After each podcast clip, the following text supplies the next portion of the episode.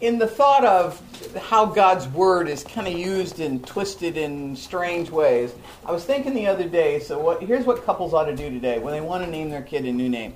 They should open their Bible to Matthew chapter one, which is where the genealogy is. So I got mine open here, and I'm going to close my eyes. and I'm going to run my finger down the genealogy. So my child's name is going to be Jotham. What do you think? Is it a great name? You like it? Okay. It's not bad. Let's get another one. Let's get a really bad one. uh, Manasseh.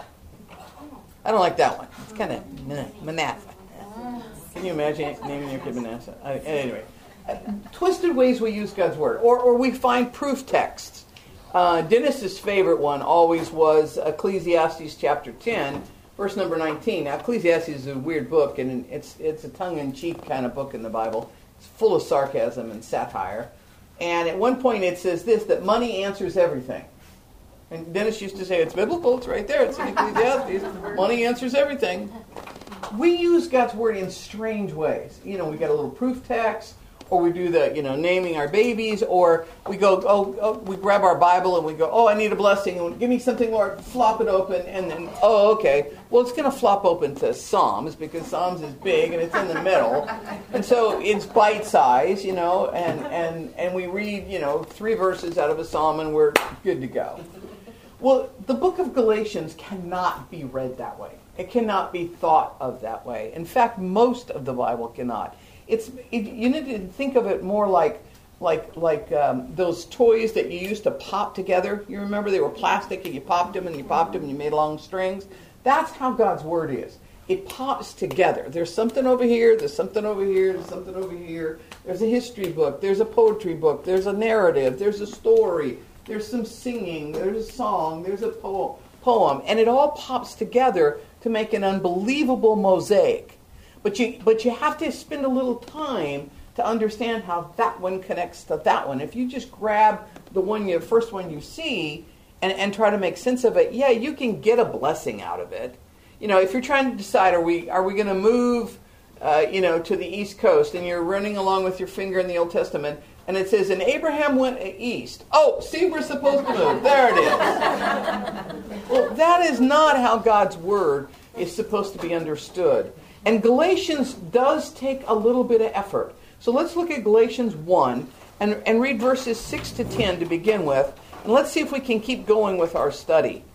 It says, I am astonished that you are so quickly deserting him who called you in the grace of Christ and are turning to a different gospel. Not that there is another one, but there are some who trouble you and want to distort the gospel of Christ. But even if we, or an angel from heaven, should preach to you a gospel contrary to the one we preach to you, let him be accursed. As we have said before, so now I say again if anyone is preaching to you a gospel contrary to the one you received, let him be accursed. For I am now, for am I now seeking the approval of a man or of God? Or am I trying to please man? If I were still trying to please man, I would not be a servant of Christ. Now, last week we gave you some background on who, who Paul is and when he wrote it and to whom he wrote it. But today I want you to see that he's got some concerns. He's got some issues with the, the churches in Galatia. He's got some real heartfelt concerns about what's happening. And, and at the top of your notes, I, I wrote a couple of them down. In verse 6, he says, Are you deserting the one that called you? Are you turning to another gospel? Verse 7 says, have you, have you been thrown in confusion? Are you perverting the gospel? Verse 8, if, if you are preaching another gospel, be cursed. And then in, in chapter 4, he kind of sums it up with this question Are you aware of what the law says? See, the, the underlying problem for the churches in Galatia was while they had come to a saving knowledge of Jesus Christ because he had been preached clearly and plainly, there were others that were showing up, beginning to say to them, "Yeah, you do you do have a salvation experience by coming in faith to Jesus, but but let's not forget the good of the law.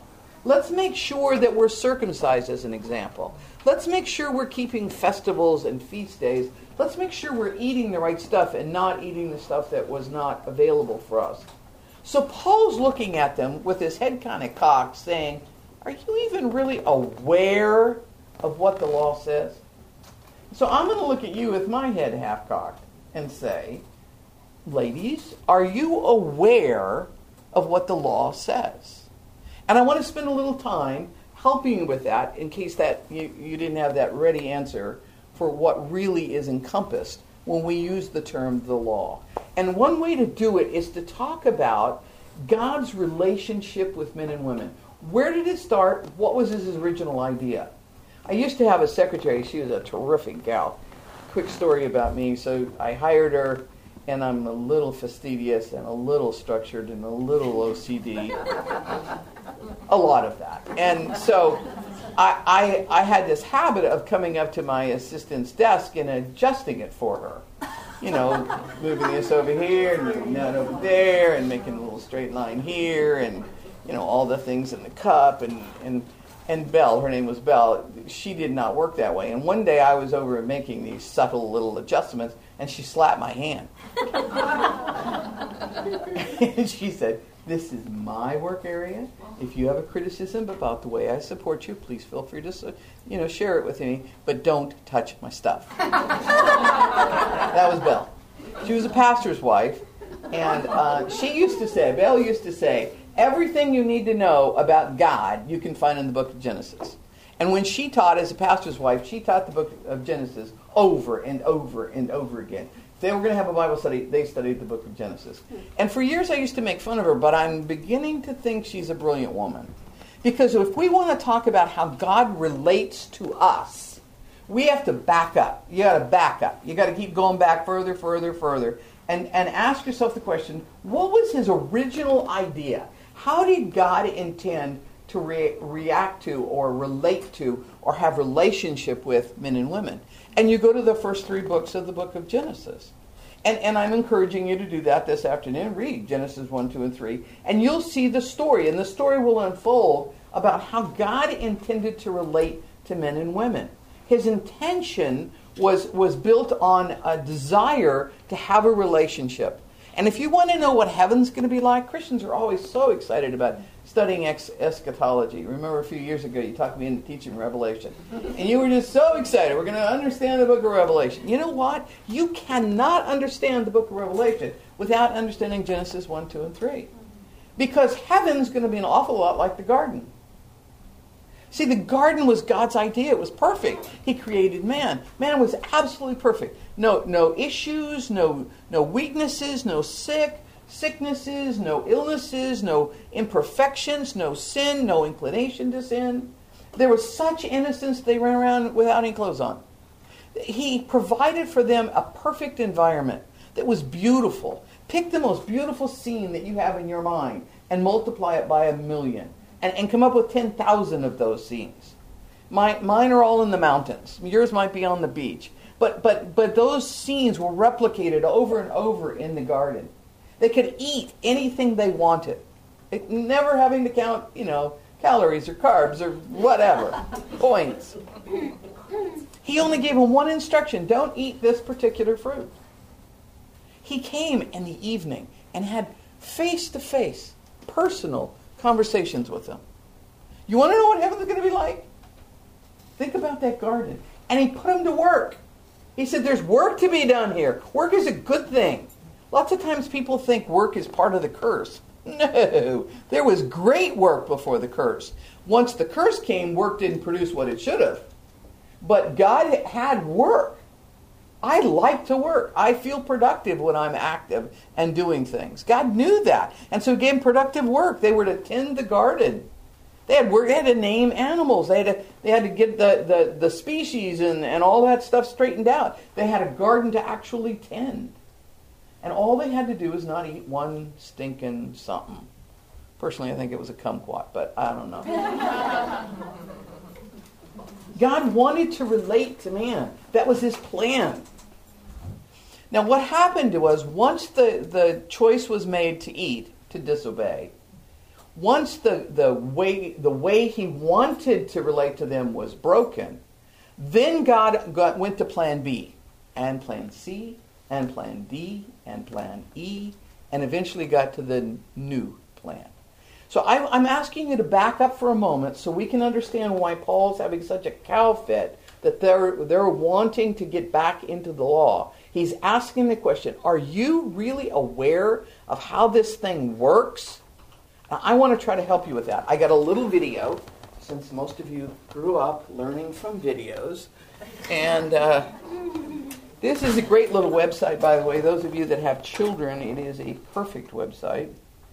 It is called If you've the been Bible Project. You've probably Watch heard the idea of having a personal relationship with God, which could mean different things in the Bible, like having God as a friend, or your father, or maybe your teacher. But there's one particular way that the Bible talks about this relationship that you find all over.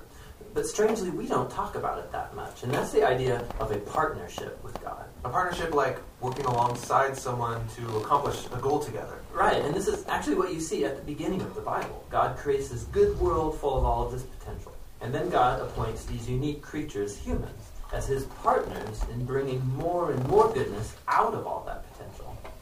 But the humans don't want to partner with God. They rebel and try to create a world on their own terms. And so this broken partnership is the Bible's explanation for why we're stuck in a world of corruption and injustice and the tragedy of death. It's not like there's just one or two humans who have bailed on this relationship. In the story of the Bible, everyone has abandoned the partnership with God. So what God does is select a smaller group of people out of the many, and he makes a new partnership with them called a covenant. And in a covenant, God makes promises, and then in exchange asks his partner to fulfill certain commitments. And the purpose of all of this is to somehow use this covenant relationship to renew his partnership with everybody else. Now, there are actually four times in the Old Testament that we're told God initiates a covenant relationship with Noah, Abraham, the nation of Israel, and King David. And it's through these that God is forming a covenant family into which all people will eventually be invited. So let's see how these work. The first one is with Noah. So in this story, God has just brought the flood to cleanse the world of humanity's corruption, and Noah and his family are the only ones left. And so God makes a covenant with Noah, saying, Listen, I know that humans will continue to be evil, but despite that, I'm not going to destroy it like this again. Instead, the earth will be this reliable place for us to work together. Great. So what does Noah have to do? Nothing. And that's what's so interesting about this first covenant is that God is promising to be faithful, even though he knows humans won't be. The next time we see God make a covenant is with a man named Abraham. God chooses him, promises to bless him, give him a large family, lots of land where they can flourish. And in return, God asks Abraham to trust him and train up his family to do what is right and just. And the whole reason for this covenant is God says that somehow he's going to bring his blessing to all families of the world through this one family. So that's Abraham. The next time we see God make a covenant is when Abraham's family grows into the tribe of Israel. And this covenant is with the whole tribe. God asks them to obey a set of laws, which are these guidelines for living well as a community of God's partners. And if they do this, then God promises to bless them and that they will become a people who then represent Him to the rest of humanity. That's the covenant with Israel. The last covenant is with King David. Yeah, the tribe of Israel has become this large nation, ruled by David. And God asked David and his descendants to partner with him by leading Israel in obeying the laws and doing what is right and just. And God promises that one day, one of David's sons will come and extend God's kingdom of peace and blessing over all the nations. So those are the four covenants that God makes in order to restore his partnership with the whole world. But here's what happens Israel breaks the covenant. They worship other gods, they allow horrible injustice, and so they lose their land and are forced off into exile. So it seems hopeless. But during this time, Israel's prophets talked about a day when God would restore these covenants in spite of Israel's failure, somehow. Yeah, they called it the New Covenant. And this is actually what's so interesting about Jesus, is that he's introduced into this story as the one who fulfills all of these covenant relationships. We're told that he's from the family of Abraham, and so he will bring the blessings of that family to the whole world. We're told that he's the faithful Israelite who is able to truly obey the law. And we're told that he's the king from the line of David, and so he goes about extending God's kingdom of justice and peace to all. And that's really remarkable for one guy. Yeah, and what it highlights is perhaps the most surprising claim of all made about this man that Jesus is no mere human, but rather God become human. And God did this in order to be that faithful covenant partner that we are all made to be, but have failed to be. And so through Jesus, God has opened up a way for anyone to be in a renewed partnership with Him. So Jesus calls people to follow him and become part of this new covenant family. And despite their failures, Jesus is committed to making them into partners who are becoming more and more faithful. The story of the Bible ends with a vision of a fully renewed world, full of goodness and peace. And there's this renewed humanity there, partnering together with God to expand the goodness of His creation. And so the end of the Bible story is really a new beginning. Hey, this is Tim. And this is John. We think one of the best ways. Hi, Tim and John. We like you, but we're done with you. By the way, the Bible uh, Project. Uh, Heather, will you turn that off? Do you know how to do it? The little black thing, click like TV. Um, the Bible Project is really helpful for getting big concepts in, in, in short. They have videos on everything. Not everything, but an awful lot of stuff in the Bible. Now, the reason I wanted to share that is I ask you to, to, to answer the question, or we're trying to answer the question, are you aware of what the law says? So I got to start way back in the garden, and the place to start is when we, we, we, is with the concept that God made covenants. God made partnerships. God made uh, relationships, and they started in the garden. And so, uh, depending on who the scholar is, they're going to divide up the covenants differently. He had four in the video. I think I've got uh, five, maybe six. So, starting with the, the what we call the uh, Adamic, and, and we're not going to spend a lot of time on this, and don't wig out going, oh my gosh, are we in seminary now? We are not. But but he started with his promises associated with his relationship with Adam. And the idea was, you know, you can do all these things, just don't do that. And and I'm going to bless you. And, and it was all on God. It, it, it, was on God to, to maintain all of that. One little condition, you you have to be obedient. And what happened? They weren't. So the relationship was broken. Then, then we go through our Bible. We're, we're still in Genesis. Thank you, Bell. We're now in Genesis uh, six, I think, and we're or, moving up to nine. Where we get, we're going to get to Noah, and now there's a new covenant, another another covenant. I shouldn't say new, a, another covenant. This one we call it the Noahic, but it's a covenant with Noah, and it was the idea that that I'm no longer going to do this again. I will establish my covenant with you that never again will there be a flood to destroy the earth. That, that was a promise. Um, and he gave him a sign. The sign was a rainbow. You and I, every time we see a rainbow, ought to, ought to process, ooh, God wants to have a relationship with man. That's why that sign's up there. Then, then after Noah, we move, continuing through the book of Genesis, we get to chapter 12, and then the key chapters of chapter 15 and, and following. And now there's a covenant initiated with Abraham. Um, God made a promise to Abraham that out of his offspring, that, that there would be so many of them, they would be like stars in, in the sky. And, and the benefit was that through Abraham, because they were his descendants, these people were going to have a land, an actual place where God wanted to, to be with them. And, and, and it, was a, it was a promise between God and humanity through the person of Abraham. And, and God self imposed his own obligation on himself to bless Abraham. Um, and, and, and I'm gonna I'm gonna take that particular thing apart in another week. But it was it, it's a fabulous story about how he he showed the the covenant relationship and who it who it depended on. It depended entirely on God.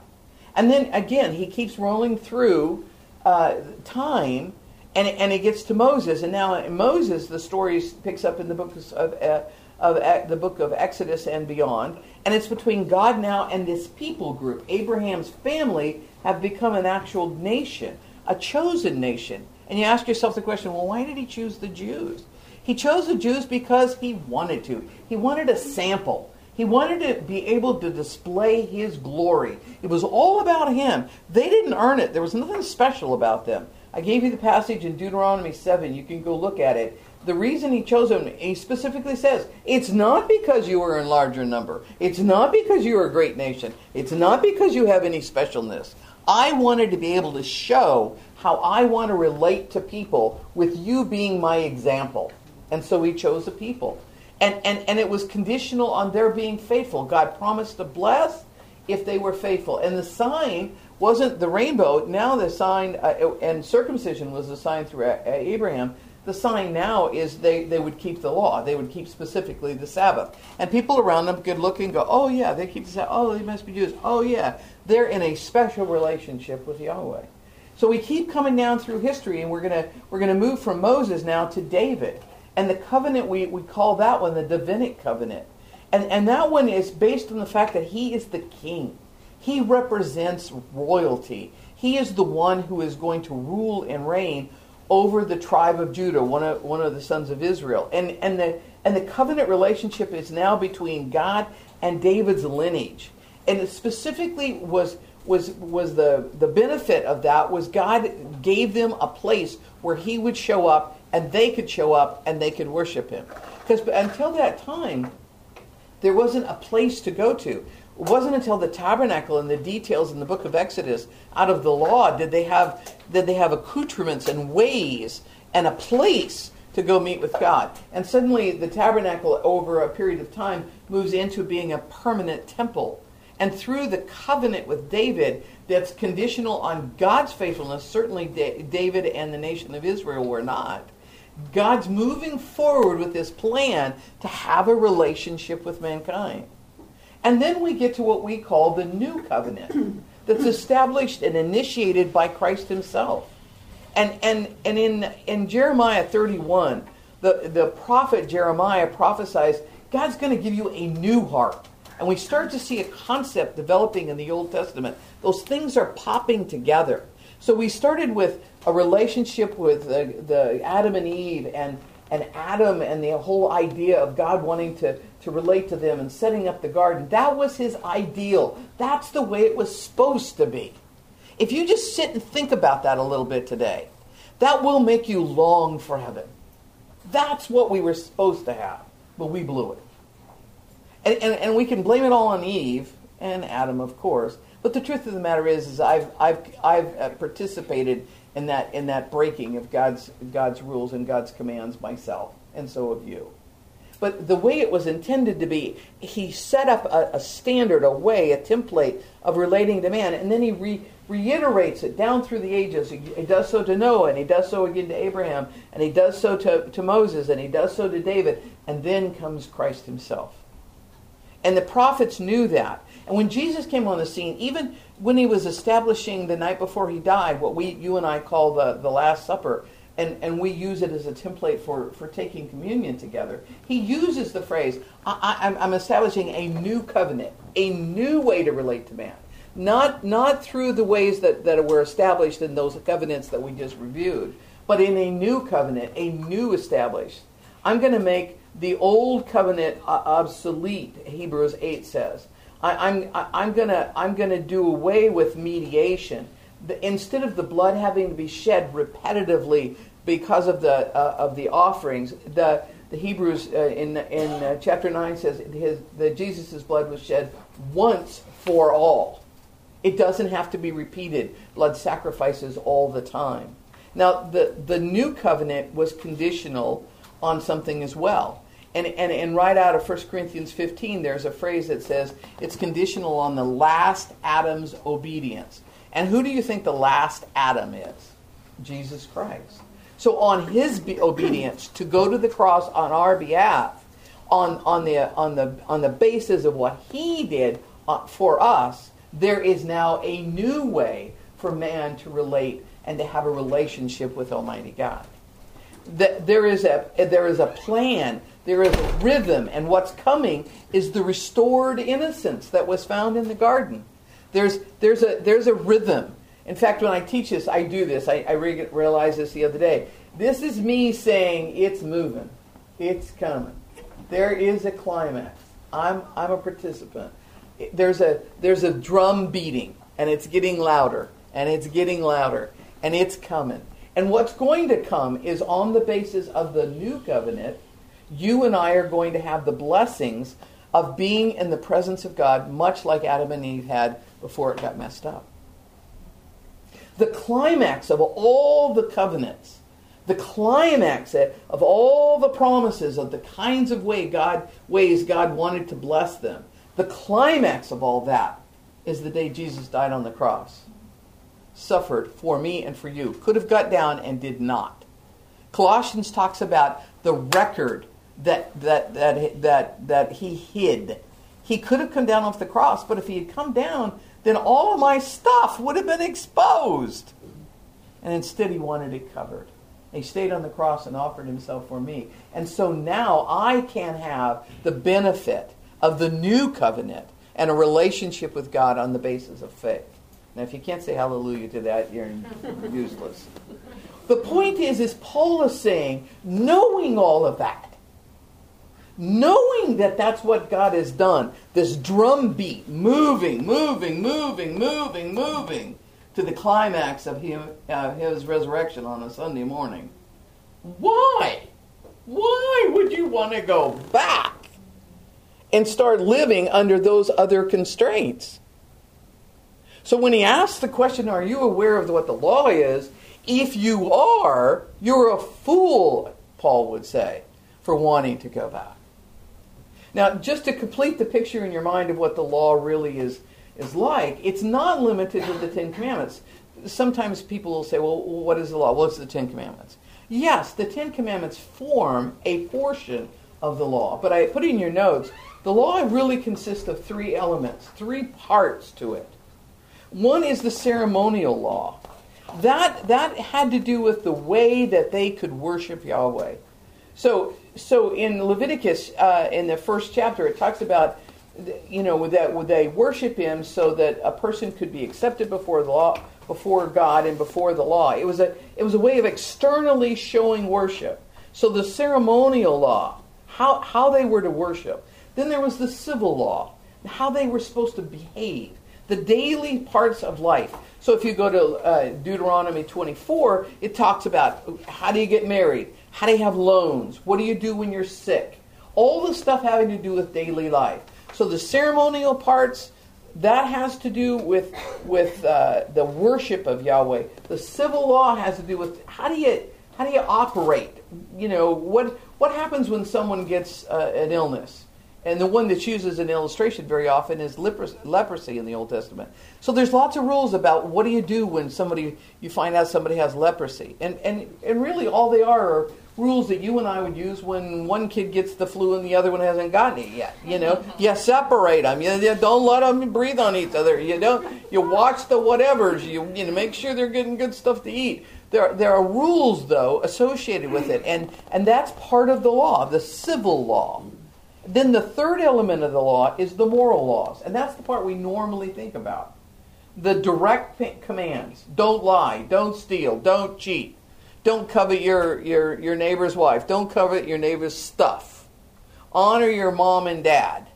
Those, those are the, the moral laws. And, and, and, and they show up in two places Exodus 20 and Deuteronomy 5. Everything in Deuteronomy is Moses going, wait, wait, wait, wait, wait, wait. I'm about to die. I got to tell you everything. Let me make, wait, wait, wait, wait, wait, wait. Did you remember?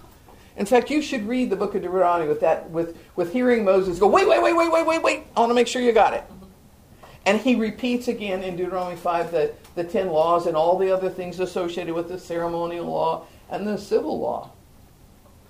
So again, Paul's question is, are you aware of what the law says? Yeah, we took a look. We look at we took a look at, at how through his covenants he wanted to relate, and we've taken a quick snapshot of what the law uh, you know uh, entails, the scope or the, uh, the, the, the, the, the kinds of things that are included. So now he gives us an illustration in the book of Galatians. Look at chapter 4. He says, All right, I think you're getting it, but, but let me give you a story, because everybody as a human being relates best to stories. Let me give you the story of, of Hagar and Sarah. So I put in your notes that this is a story from Genesis 16 and Genesis 17.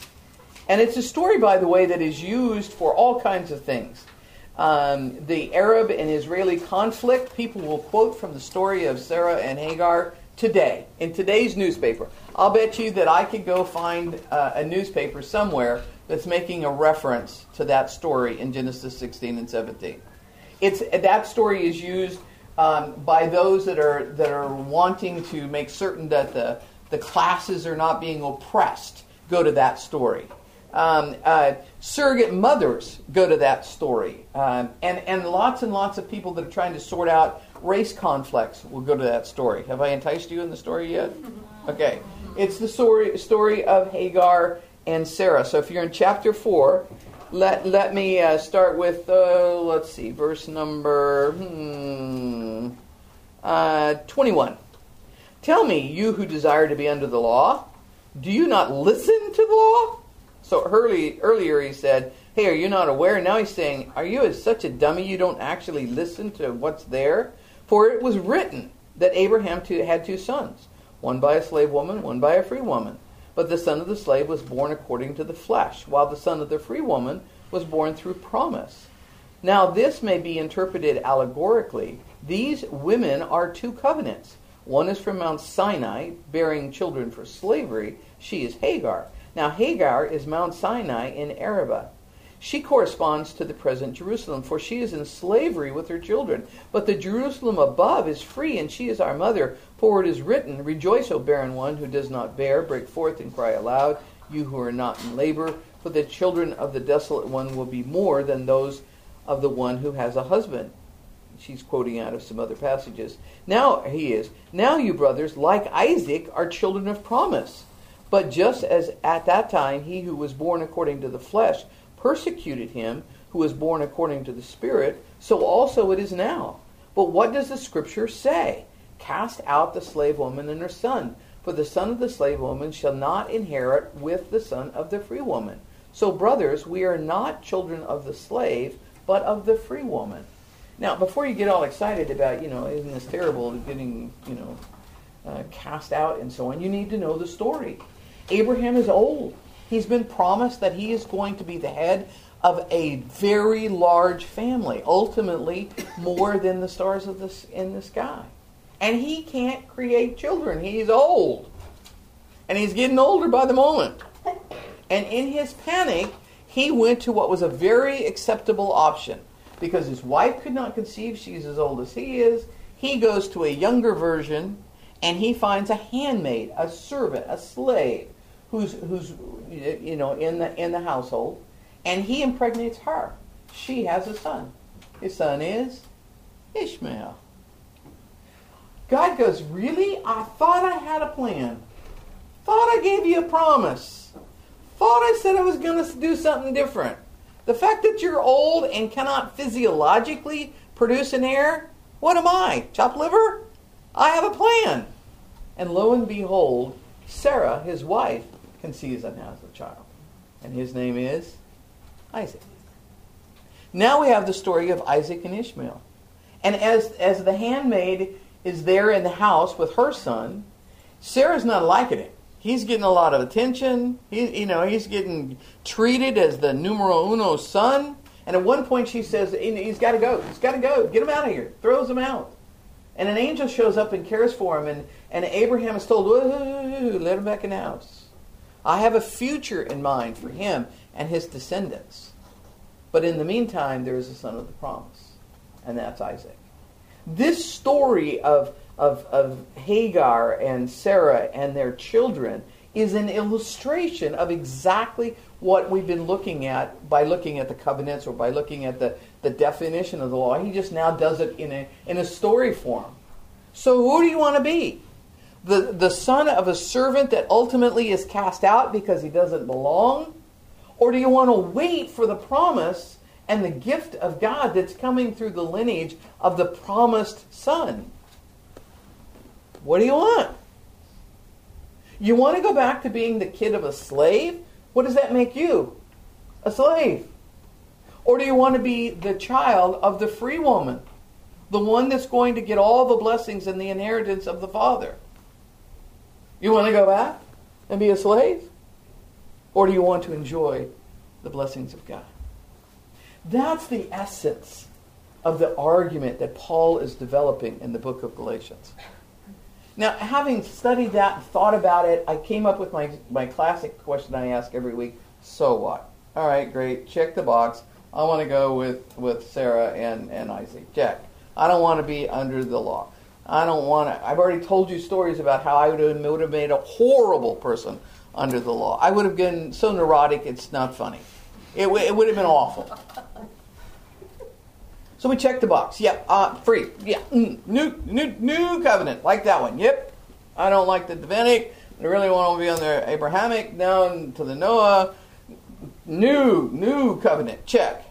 But what does that mean in a daily, regular part of walking and talking and living the life that you and I live?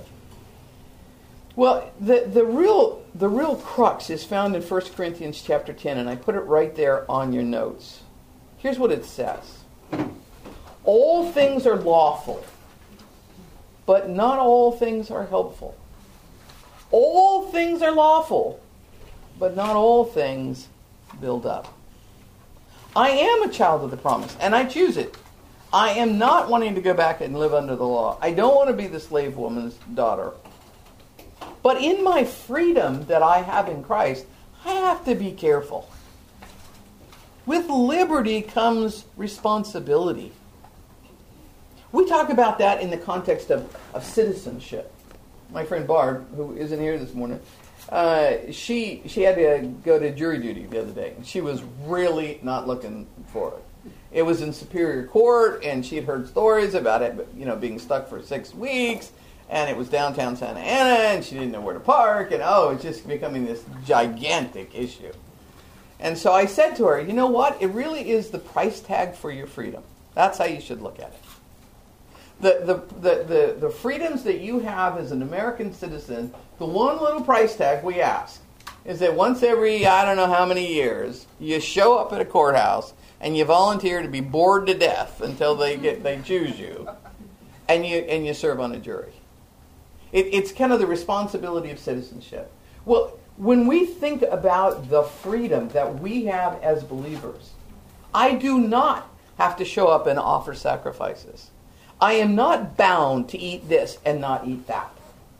I am not bound to wear this and not, not, not that. I am not required to have a hat on my head unless it's a ball cap. I, I am not constrained by the definitions of some of the laws, those 613 we talked about last week. But, but, the constraint on me, the maturity in me as a believer, suggests that while all things are lawful, I ought to be careful with my liberty. So if you're having a party at your house, and it's spaghetti, and it's appropriate to have some red wine, is there anything in the world wrong with a New Testament God fearing woman such as you and I to offer some sort of red wine. I don't drink wine, gives me a horrible headache, but some sort of red wine. No. But, but, Dennis Bach, man that many of you know, was raised in a tradition in the church where alcohol was not a part at all. And if you invited him to your home and offered a glass of wine with spaghetti, it would have been an offense to him. It was like, hmm, made him uncomfortable. So, according to 1 Corinthians 10, do you serve wine when Dennis comes for spaghetti and meatballs? Answer no. You say, well, wait a minute. All the rest of us who would have enjoyed a glass of wine, we have to say no thank you because poor Dennis is you know, stuck in the 40s. wasn't even born then, but. You want to know what the answer to that is? Yeah. Yeah. You rein in your liberty so as to not offend. You don't, you don't take your liberty to the ex- farthest extent and rub somebody's nose in it. In fact, we're going to see where, where Paul gets after gets after uh, Peter because you know he's he's he's playing games with his liberty.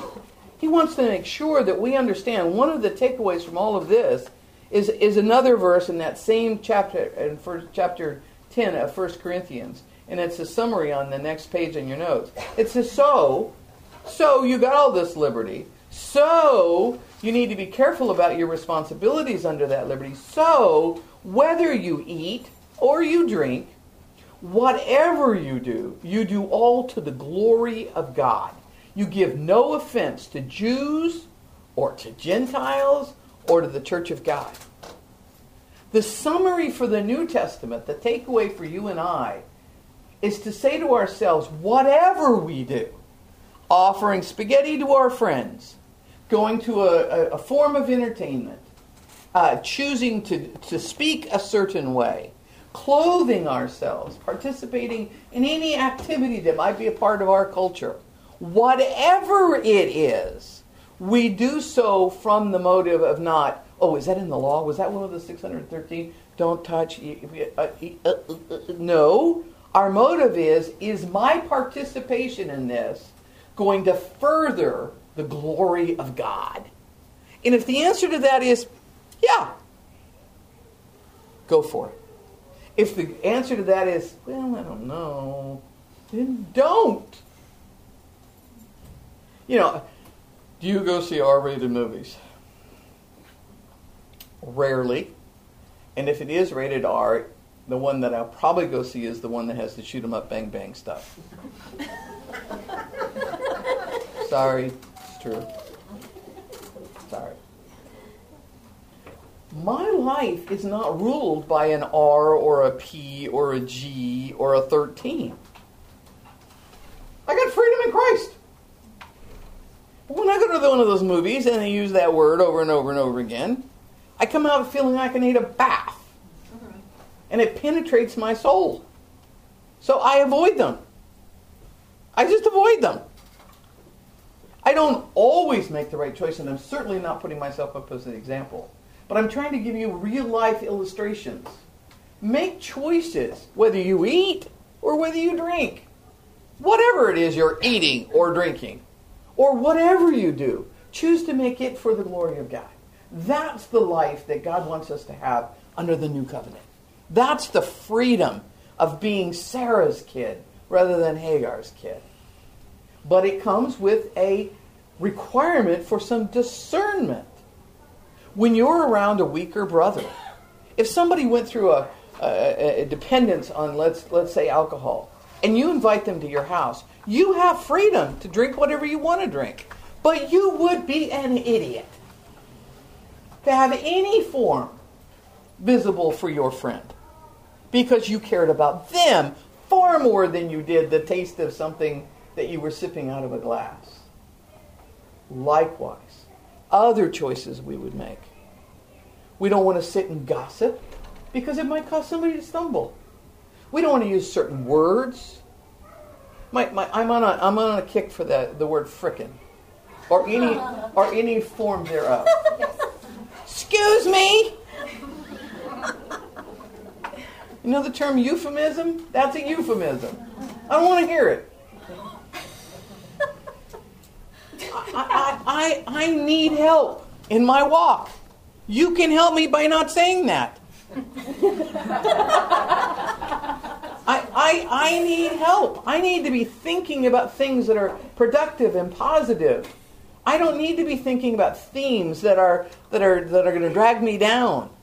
I don't, I don't need to be caught up in your gossip and your story or mine that I might want to share with you. You get my point? So whether you eat or drink, whatever you do, do it all to the glory of God. We're going to give no offense, not to the Jews, not to the Gentiles, not to the church. We're going to live our life in a way that recognizes we're under the new covenant, but doesn't, but doesn't flounder in it. Let's pray. Father, thank you. There is so much in this book, so much to apply, so many connections to make. But ultimately, what it boils down to, Lord, is you still want to connect with man. You created me in my mom's tummy and invited me to know you, to relate to you, to have conversations with you, to lean on you, to depend on you, to seek your face, to want to be with you. Thank you, Lord. Thank you, thank you that I was born under the new covenant. Pray this in Jesus' name. Amen.